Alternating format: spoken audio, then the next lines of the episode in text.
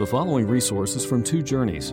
Two Journeys exists to help Christians make progress in the two journeys of the Christian life the internal journey of sanctification and the external journey of gospel advancement. We do this by exporting biblical teaching for the good of Christ's church and for the glory of God. Please visit twojourneys.org for more resources.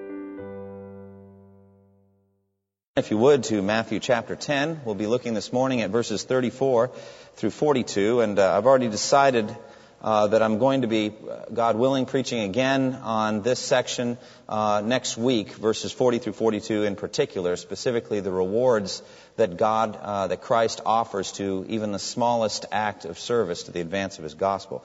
Really, frankly, folks, there's just too much material in here to do in the way I had planned to do it. So we're going to be concentrating more on verses 34 through 39. Now, there are some people in our midst and uh, people that you know that uh, give attention to questions of genealogy. Uh, they take it on as a hobby to try to figure out where they come from. Uh, with the internet resources that are available today, you can do this uh, much better than you used to be able to do. But even so, even with those resources, most Americans could not trace their lineage back probably any more than four generations. Most Americans. Some could, but most can't. Uh, I know that my ancestors, my grandfather, when he came over from uh, Scotland, they changed his name because they couldn't pronounce it. And that happened to a lot of people who were streaming into the country. Ellis Island and others, the names were changed. It was very difficult, therefore, to trace your lineage back, your ancestry. But how would it be for you if you traced your ancestry back five, six, seven, eight generations and found that you were a son or a daughter of royalty? That there was uh, royal blood coursing through your veins. Would it make a difference? Well, you say, not really. We're Americans. We don't care about that kind of thing. But I think you would consider it noteworthy. You might even tell a friend or a coworker, hey, you know what? My great great great grandfather was the Prince of Maldona or something like that. And it would be kind of exciting for you to find out that you are descended from royalty. What's remarkable to me is that the Gospel of Matthew begins with a genealogy, and it's not just four generations, but 42 generations that it traces over. And frankly, that's nothing compared to the genealogy in Luke, which traces Jesus back physically uh, to Adam. 76 generations. Incredible. But the one in Matthew is particularly a royal genealogy. It traces Jesus back through a royal lineage. It portrays Jesus Christ as descended from David in the flesh, that he is the son of royalty. And we know that, and we celebrate that, that Jesus was born in the, in the city of David, and that he is the son of David. Matthew 1 1 says, a record of the genealogy of Jesus Christ, the son of David, the son of Abraham. And so Jesus was Jewish, the son of Abraham, but he's also son of David. He was, in fact, royalty. It's interesting that the son of David title is also applied to Joseph as the angel comes to him and says, Do not be afraid, Joseph, son of David. David would have had the right to sit on the throne. For that reason, I believe, parenthetically, that Joseph was probably dead by the time that Jesus was old enough to take his rightful place on the throne had it been offered to him. But Jesus was of royal lineage, of royal descent. But what I want to say to you today is so are you if you are a child of God. You are a son or daughter of the King of the kingdom of heaven. And you're part of an incredible family. And as we've been looking in Matthew 10 and as we've been looking at some of these martyr stories, some of the accounts of your brothers and your sisters in Christ, and the regal way that they carried themselves in incredible distress, you should realize these are your brothers and sisters in Christ.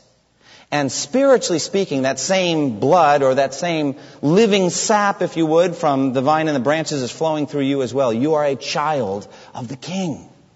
And you're called to act like it. You're called to walk with a regal bearing through this world.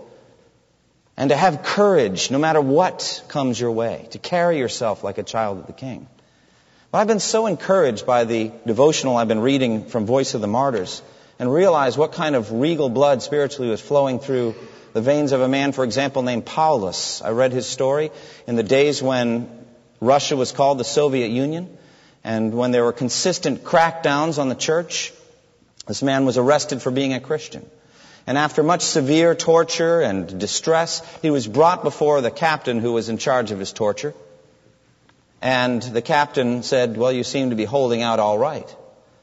But I want you to know that we have plans to send you to Siberia, where it's winter all the time. It's a place of misery and suffering. You'll fit in well there, he said, you and your family. And Paulus looked at him and just smiled, just smiled, and said, Wherever I go on the surface of this earth, I'm in my Father's world. He owns it all. You can't send me anywhere that my Father didn't create and doesn't own. And he said, Fine then, we'll strip you of all of your possessions, take everything away from you. He said, You'll need a tall ladder because my possessions are stored up in heaven and you can't reach them. Well, this guy at this point is getting very angry, very frustrated. He said, Well, put a bullet between your eyes.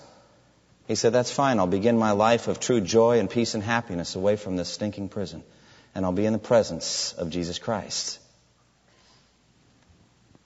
And at this point, he took him and grabbed him and shook him and said, Fine, we won't kill you then. We know how you Christians are.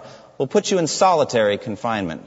And no one will be able to visit you. You'll be cut off from all contact. He said, That's impossible because I have a friend who can walk right through walls, and there's no way you can keep him out. Because wherever I am, Jesus Christ is with me. You know, you are brother or sister to Paulus. He's one of your brothers in Christ. Hebrews 11 calls people like that men of whom the world was not worthy. But what I want to say to you is that's exactly what Christ is calling you to do as well. I don't know what kind of circumstances you're going to find yourself in, but He's not calling you in Matthew 10 to a comfortable life as a witness for Christ.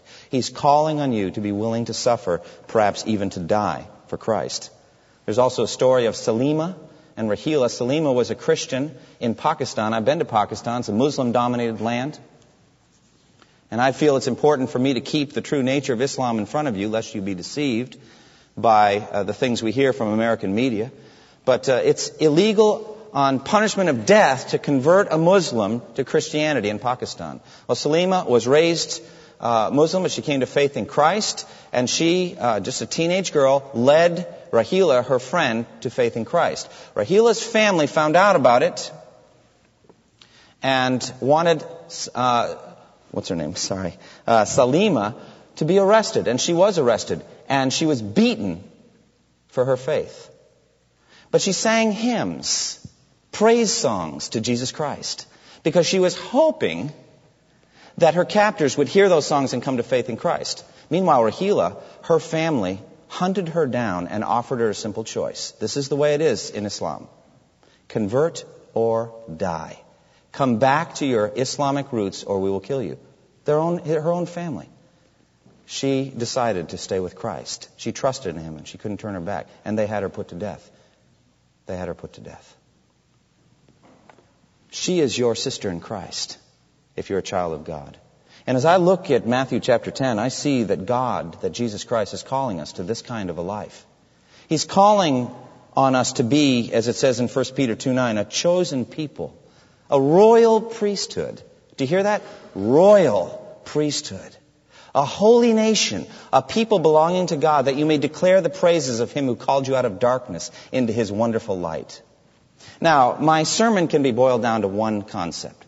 Jesus Christ has ordained that his kingdom advance only through suffering.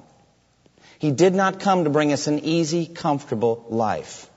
He did not come to bring peace to the earth. That's what he says.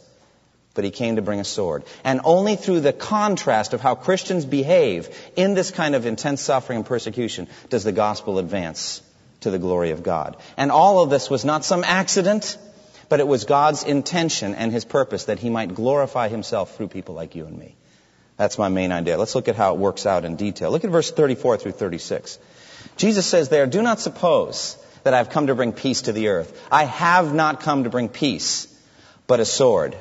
For I came to turn a man against his father, a daughter against her mother, a daughter-in-law against her mother-in-law. A man's enemies will be the members of his own household. Now, Jesus begins in verse 34 with the phrase, do not suppose.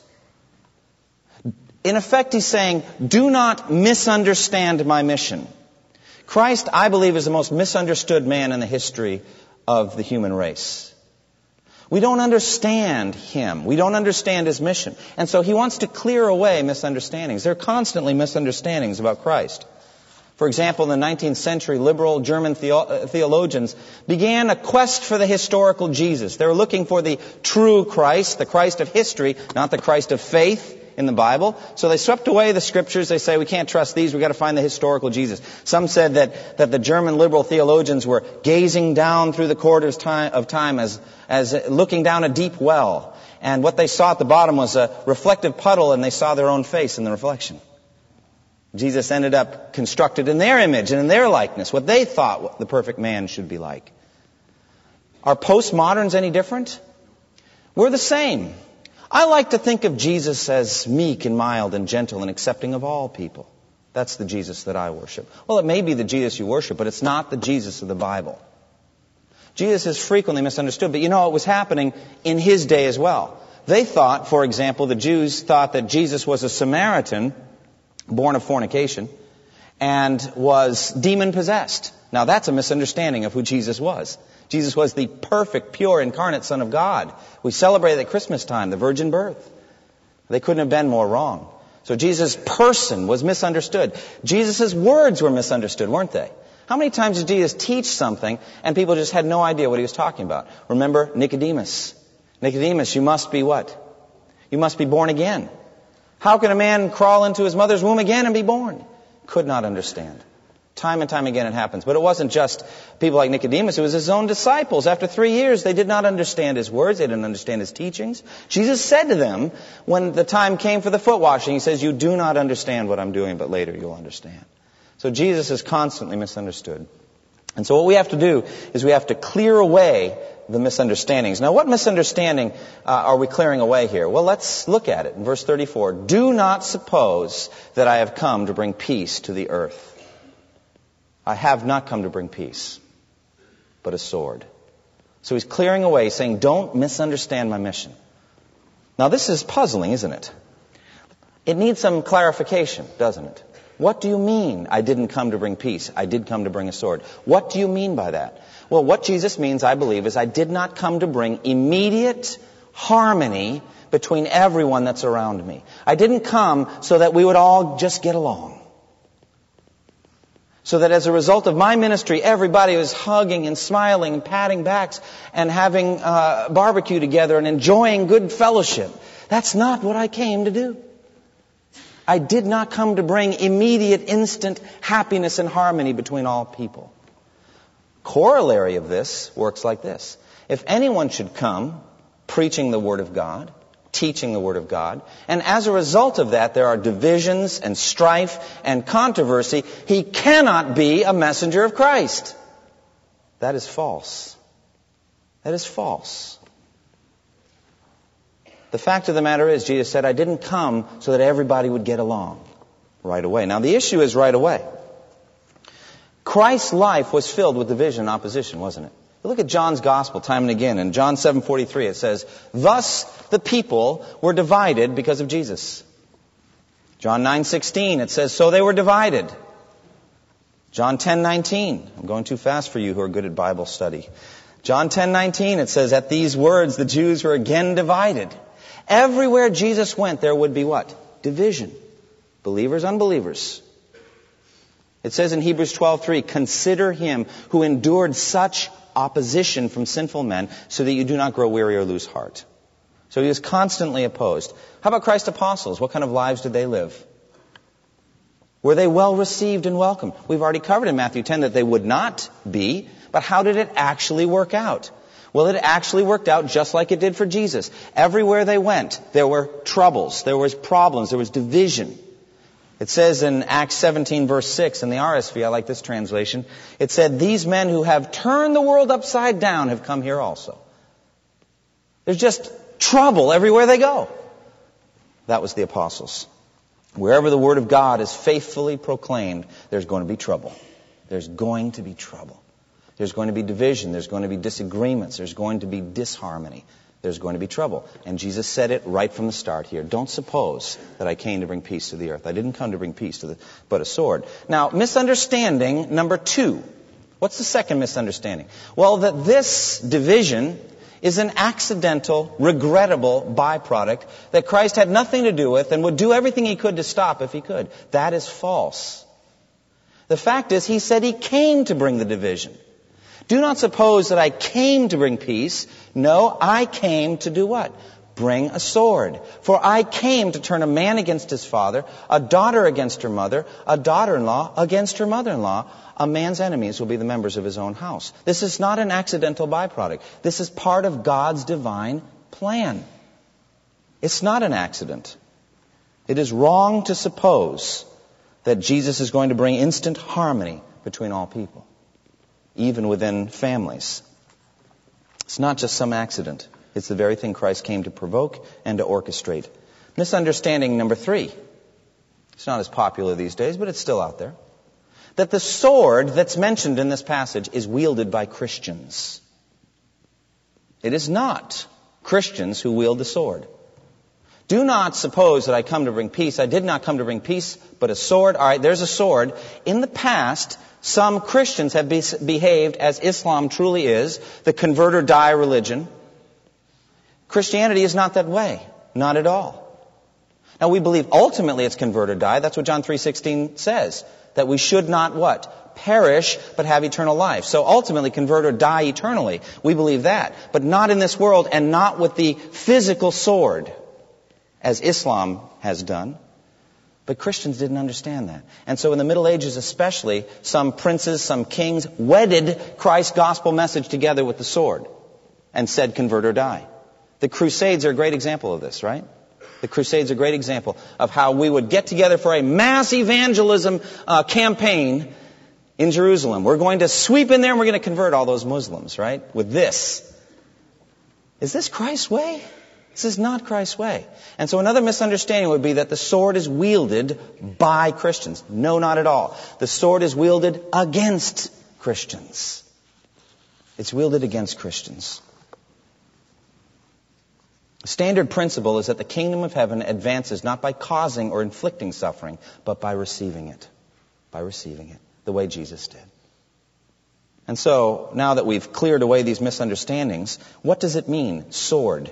What is the sword? I think it's metaphorical in one sense. I came to bring divisions and trouble between people. Disharmony would happen when the gospel's preached. There's going to be problems, trouble ahead. But it does actually extend from that point out to even physical death, martyrdom. I came to do that, not peace. Now, we have to understand this properly. Ultimately, down the road, in the next age, the age to come, Christ will be the perfect Prince of Peace. And He did come to bring peace here and now between us and God through faith in Christ. Isn't that wonderful? It says in Romans 5.1, therefore, since we have been justified through faith, we have what? We have peace with God through our Lord Jesus Christ. The sword of wrath is thrown away. There is no condemnation for you in Christ Jesus. If you've come to faith in Christ, there is no sword between you and God. In the past, it was God wielding the sword, you know. Remember, remember the story of the sword flashing back and forth in the Garden of Eden? You couldn't get back in. Who set the sword there? It was God who set it there. But the sword is gone now through Christ, through faith in Christ. Isn't that wonderful? And it says in Isaiah 53, 5, speaking of Jesus, He was pierced for our transgressions. He was crushed for our iniquities. The punishment that brought us peace was upon Him, and by His wounds we are healed. So through the cross of Jesus Christ, the sword of wrath is removed from the hand of God, and he's at peace with you. Have peace with God through our Lord Jesus Christ. Oh, how sweet. Oh, how valuable is it that God is at peace with you through Christ. And so that sword is removed. And we go out to proclaim a message of peace, don't we? We go out. Listen to Isaiah 52, 7. It says, How beautiful on the mountains are the feet of those who bring good, good news, who proclaim what? Peace who bring good tidings, that's the gospel, who proclaim salvation, and who say to Zion, Your God reigns. And so we go out as messengers of a gospel of peace. All of that is true. But has peace come? Look around the world. Are nations still at war with one another? Yes, they are. And they will be right to the end. Nation will rise up against nation. Kingdom will rise up against kingdom. It's not until the age to come that we're going to see it. And we know this at this time especially, Isaiah 9 verse 6 and 7. For to us a child is born, to us a son is given, and the government will be on his shoulders, and he will be called Wonderful Counselor, Mighty God, Everlasting Father, what? Prince of Peace. Listen to the next part. Of the increase of his government and peace, there will be no end. He will reign on David's throne and over his kingdom, establishing and upholding it with justice. From that time on and forever, the zeal of the Lord Almighty will accomplish this. And so it says of that time in the, in the future, Isaiah 2:4, he will judge between the nations and settle disputes for many peoples. They will beat their swords into plowshares and their spears into pruning hooks. Nation will not take up sword against nation, nor will they train for war anymore. Amen. Just not yet. Just not yet. Now is the time of the sword. And we're not the ones that wield it, we're the ones that receive it. The question is, why? Why did you do it, Jesus? Why? Why did you come not to bring peace but a sword? Why did you come to set a father against his son, son against his father, a mother against the daughter, daughter against the mother? Why did you do it? Why is it the case that a man's enemies will be the members of his own household? Well, I want to challenge you this morning. Think about the alternative. What would the alternative be? Imagine, if you would, a clipper ship. Beautiful clipper ship with sails billowing and absolute glassy seas smooth as silk, and a westerly zephyr just blowing the church through the ages of history. That's the alternative, you know. Smooth sailing. Never is heard a discouraging word. Everywhere you go, you preach the gospel, you are well received and welcomed, and the gospel is believed. Let me ask you a question. What use would you have for Romans chapter 8? We are more than conquerors through him who loved us. What mountain ranges would there be to, to, to, travel? What persecution? What nobility would be put on display? What courage? What glory for God? Answer none.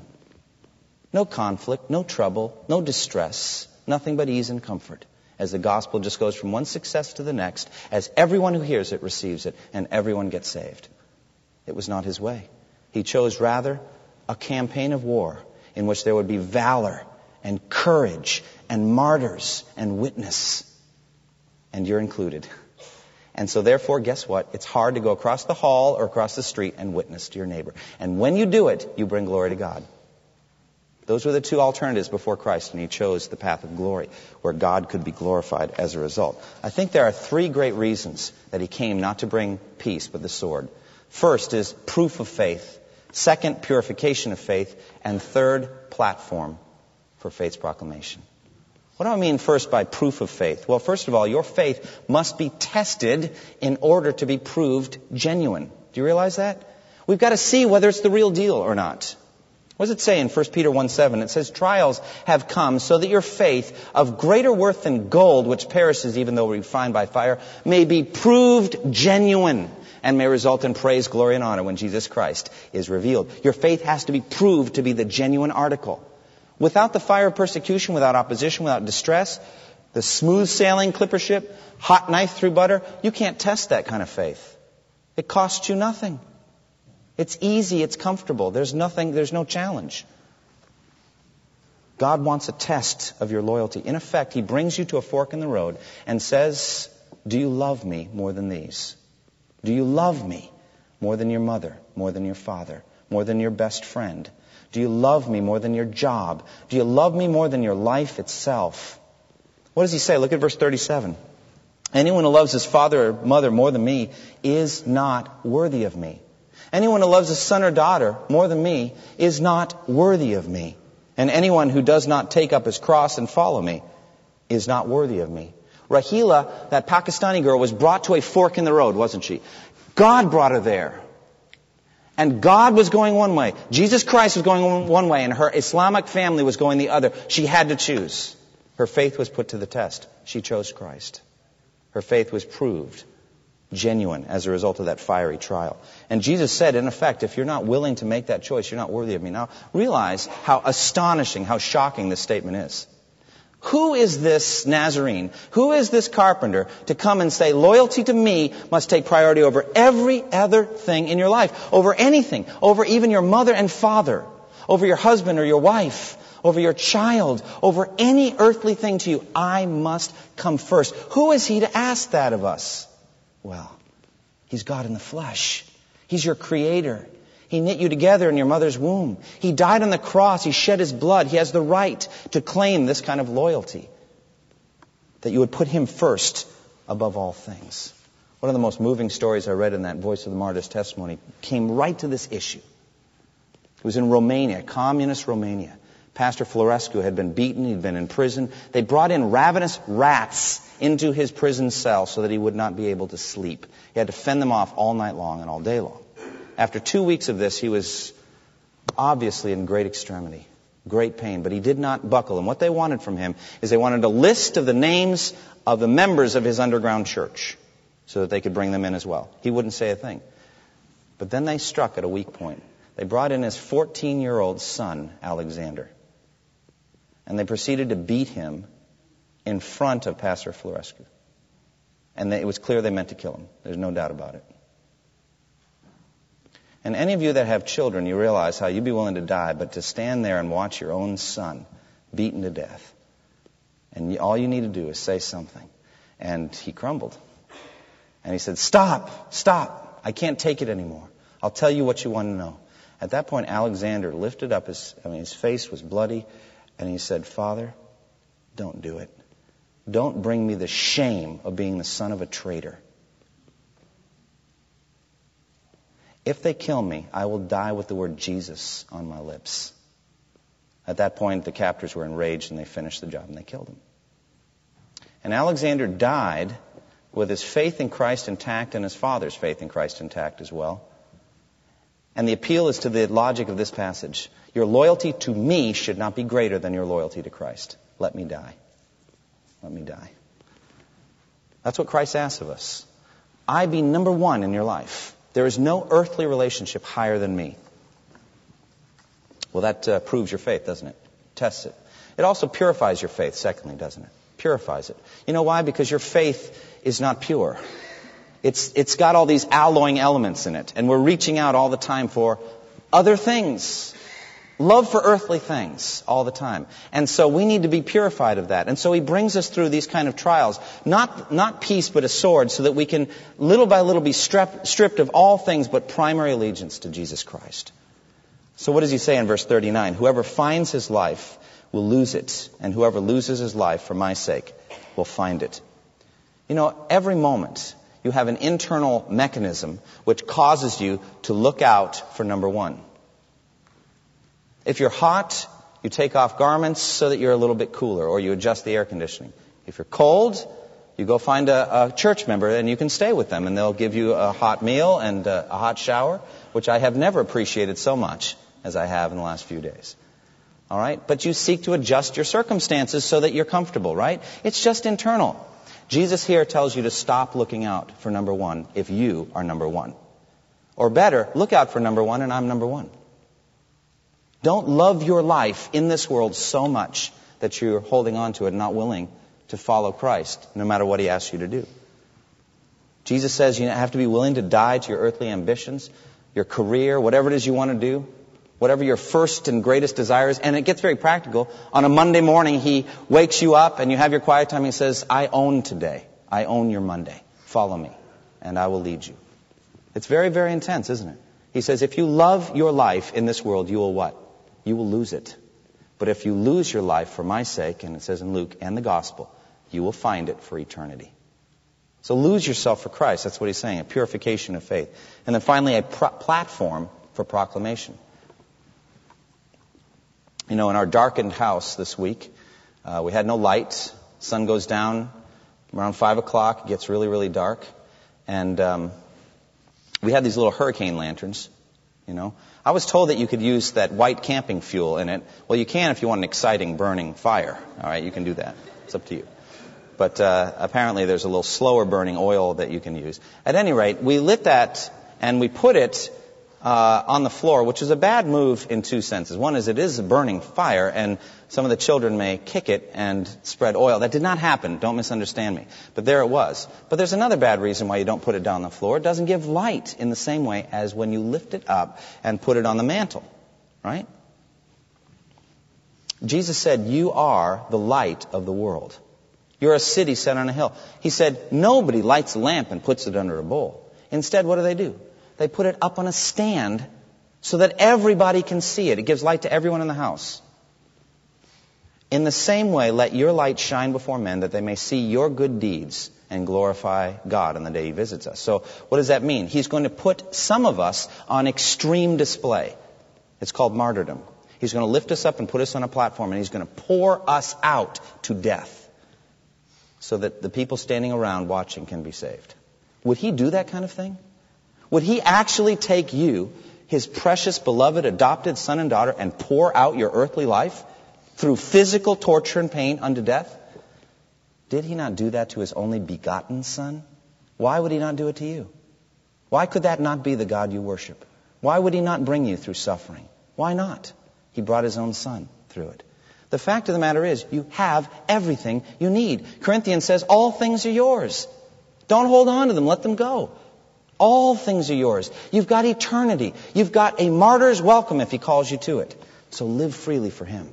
And when he puts you up on a stand, proclaim the gospel boldly right before you die. Proclaim it boldly. And if you're never called on to lay down your life physically, then live for him in smaller ways that are just as costly in some cases. Sometimes harder to live for Christ than to die for him. Day by day by day, be up on a platform so that you can proclaim the gospel. The result of this is servants worthy of the Lamb. Now, this is stunning, isn't it? He said, If you love your father or mother more than me, you're not what? Worthy of me. Let me ask you a question, all right? Do you remember the scene in Revelation chapter 5 where there's one seated on a throne and all of the 24 elders are around and all the living creatures are there? And it's the picture of, the, of God on his throne. And he's got a scroll with seven seals. You remember this? Some people believe, I think it's true, that this is the title deed to the earth, the ownership of the earth. And they looked, and no one in heaven or earth or under the earth was found who was worthy to take the scroll and open its seals and look inside it. Nobody could be found who was worthy of that. Not you, not me, not Elijah, not Moses, not Job, not John the Baptist, none of them worthy to take that scroll and open it.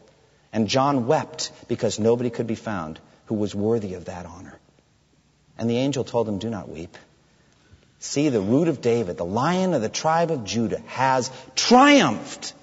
He's been victorious. He's overcome the cross and the grave, and he is worthy. And Jesus came and took that scroll, and everyone proclaimed, all the angels proclaimed, and, and they said, Worthy is the Lamb who was slain to receive glory and honor and power and dominion, for he shed his blood so that people from every tribe and language and people and nation could be saved. He's worthy of it. But all right, I, I think the passage here, though, isn't talking about the worthiness of Christ. It's talking about being worthy of Christ. That's kind of a problem, isn't it? John the Baptist said, I am not worthy to untie his sandals. I'm not worthy to pick up his shoes. Was John right? Oh, yes, he was. Angels knew. He's not worthy to pick up his shoes. And yet, the Bible says you can live a life worthy of the Lord. It says in Revelation 3 2, or 3 4, it says, You have a few people in Sardis who have not soiled their clothes. They will walk with me dressed in white, for they are worthy. As I look at this section of Scripture, I think to myself, you know, God has called us to a difficult life, challenging life. But this is true Christianity, folks. This is what God is calling us to. Matthew 10 is the advancement of the kingdom of heaven. If we Americans want to be part of it, we have to embrace this kind of a life. We have to say goodbye to our life here on earth. Say goodbye to it. You have to live as a dead man or a dead woman. Say, my life is, is it's forfeit for Christ. And every day, I live for Him. And if He tells me to go witness to this person or go to this country as a missionary or give up my career, etc., that's His right. He bought me with a price. Are you willing to live a life worthy of the Lord? Are you willing to serve Him with every moment? Are you willing to even have division in your family because you're living for Christ? Are you willing to follow Christ? Thank you for listening to this resource from twojourneys.org. Feel free to use and share this content to spread the knowledge of God and build His kingdom. Only we ask that you do so for non commercial purposes and in accordance with the copyright policy found at twojourneys.org. Two Journeys exists to help Christians make progress in the two journeys of the Christian life the internal journey of sanctification and the external journey of gospel advancement. We do this by exporting biblical teaching for the good of Christ's church and for the glory of God.